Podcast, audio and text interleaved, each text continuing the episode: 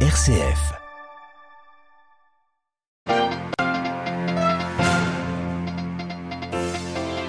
Il était attendu depuis des décennies. Séoul annonce un plan d'indemnisation pour les victimes sud-coréennes du travail forcé pendant l'occupation japonaise? Les détails juste après les titres. La plongée toujours dans la violence d'Haïti. Les Nations Unies, dans un nouveau rapport, pointent cette fois la présence d'armes de plus en plus lourdes et de plus en plus nombreuses dans le pays. Nous irons ensuite en Grèce. La colère ne descend pas après la catastrophe ferroviaire de la semaine dernière, dans laquelle sont mortes 57 personnes, en majorité des étudiants. Et enfin, le pape François a reçu ce matin un groupe de séminaristes américains. Il est revenu, nous l'entendrons, sur l'importance de l'écoute. Radio Vatican, le journal, Marine Henriot. Bonjour. La Corée du Sud et le Japon ont-ils fait un grand pas vers la résolution d'un conflit qui envenime les relations depuis plus de 70 ans? Le gouvernement sud-coréen annonce un plan d'indemnisation des victimes du travail forcé durant l'occupation japonaise de la péninsule. C'était entre 1910 et 1945. Selon Séoul, près de 800 000 Sud-Coréens auraient été contraints à travailler au Japon sans recevoir jamais la moindre rémunération durant la colonisation. Malgré les traités signés entre les deux pays, des victimes sud-coréennes demandent des excuses et des dédommagements aux autorités et aux entreprises nippones. Washington, de son côté, salue une annonce historique. Depuis Séoul, les précisions de Jean Labruyère. Après plusieurs années de tensions, de désaccords et même une guerre commerciale, les différends entre Séoul et Tokyo sont-ils sur le point d'être définitivement enterrés? C'est en tout cas l'ambition du gouvernement sud-coréen avec l'annonce de son plan de dédommagement des victimes, le ministre des Affaires étrangères Park Jin.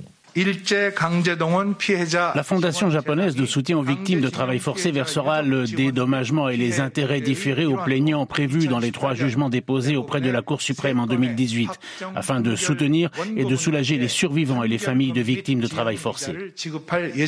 Contrairement aux décisions de la justice coréenne, ce sera une fondation publique qui dédommagera les victimes et non pas directement les entreprises japonaises concernées. Tokyo considère de son côté que le sujet est clos depuis les traités signés en 1965 et 2015 et refuse de voir des entreprises nippones verser des compensations financières. Séoul considère que malgré les critiques des associations de victimes, l'heure est surtout au réchauffement des relations avec le voisin japonais.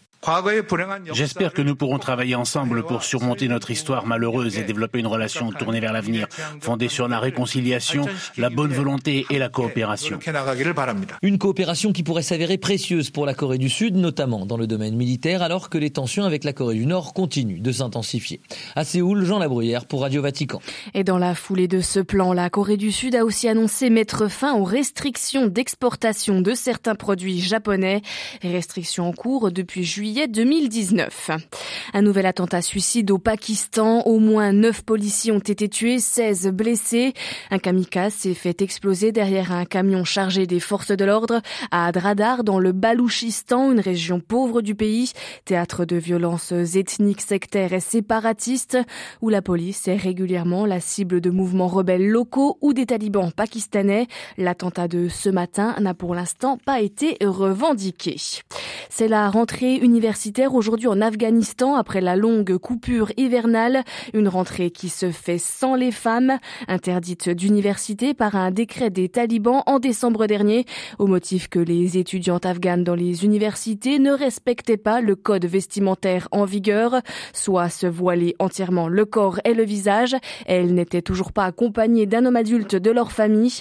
Les femmes afghanes qui désormais sont totalement bannies du système éducatif afghan. Des armes de plus en plus létales et en quantité de plus en plus grande. Le trafic d'armes est en hausse en Haïti, note un rapport des Nations Unies. Des pistolets et des mitrailleuses lourdes importées clandestinement dans un contexte de dégradation rapide et sans précédent de la sécurité en Haïti. Depuis Fort-de-France, les explications de Franz Emmanuel. Des jours entiers sous la menace des tirs que s'échangent les gangs dans la quasi-totalité de Port-au-Prince. Des coups de feu nourris, incessants, venant démontrer encore, si nécessaire, le niveau d'armement des bandes armées. Celles-ci se livrent une lutte sans merci pour contrôler davantage de territoire. Et ces armes proviennent directement des États-Unis via la Floride. Un rapport des Nations Unies de près de 50 pages explique le circuit. Des armes de poing et même des fusils d'assaut très prisés des organisations criminelles sont achetés à bas prix aux USA et sont revendus très cher à Port-au-Prince.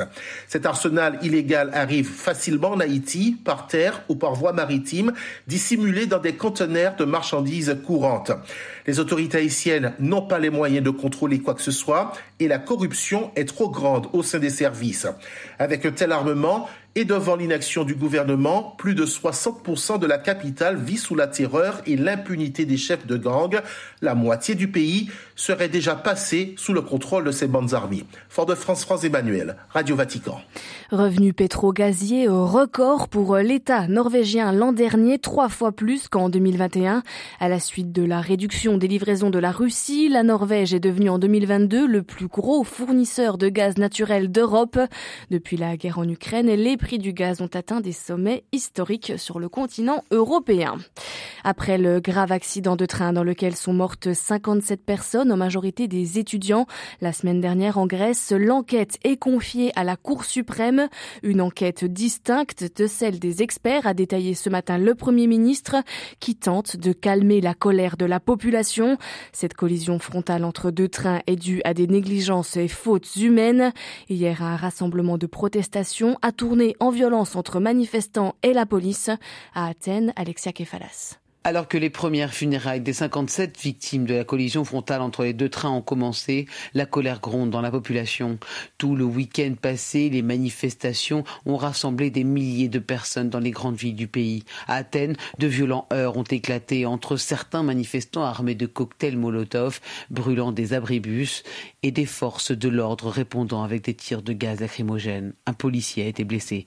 Si le chef de la gare de Larissa, accusé d'avoir commis l'erreur d'aiguillage, est entendu par la justice, cette tragédie continue de révéler les dysfonctionnements d'un État fragile. Privatisation de la compagnie des trains grecs mal encadrée, vétusté du rail, absence de régulation automatique ou de sécurité, tout ressort dans la presse et la grogne augmente. Kyriakos Mitsotakis, le Premier ministre conservateur, s'est excusé sur les réseaux sociaux hier, un mea culpa qui ne suffit pas à calmer la rue. Les écoles et universités ont décidé de joindre la grève prolongée des cheminots alors que la polémique devrait gagner la classe politique dès ce matin avec la fin du deuil national. À Athènes, Alexia Kefalas pour Radio Vatican.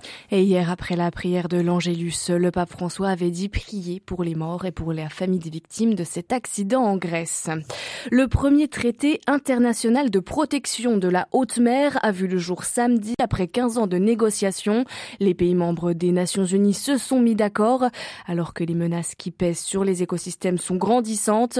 Dans un message envoyé aux participants sur la conférence des océans au Panama ces derniers jours, François avait rappelé l'importance de l'unité de tous les acteurs pour protéger et restaurer les océans. Écoute, marche commune et témoignage, les caractéristiques du chemin synodal peuvent inspirer les futurs prêtres. C'est le message délivré par François ce midi à des séminaristes diocésains de Sainte-Marie de Cleveland aux États-Unis. Le Saint-Père qui a commencé par l'importance de l'écoute, Delphine. Oui, l'écoute de Dieu, surtout Marine, comme habitude de prière pour le pape, cela peut passer par un recueillement silencieux devant le tabernacle, la méditation de la parole. Cette écoute qui nous fait croître intérieurement, surtout face à des tâches urgentes et difficiles. À cet égard, selon François, la vie au séminaire offre déjà l'occasion de cultiver cette habitude de prière qui servira ensuite tout au long du ministère sacerdotal.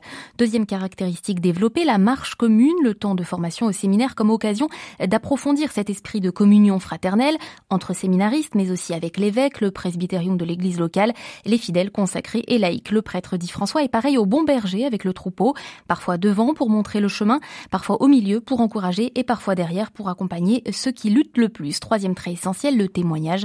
Grâce à l'écoute et la marche avec les autres, l'on devient des signes vivants de Jésus présent dans le monde, estime François qui a encouragé et remercié ses futurs prêtres américains pour l'enthousiasme, la générosité et le zèle manifesté. Merci beaucoup Delphine Allaire et toutes ces précisions sont bien sûr à retrouver sur notre site internet www.vaticannews.va comme le reste de l'actualité du pape François et du Vatican.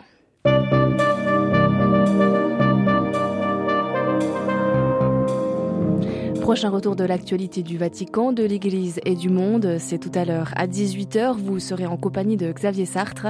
Je vous souhaite quant à moi une très bonne après-midi.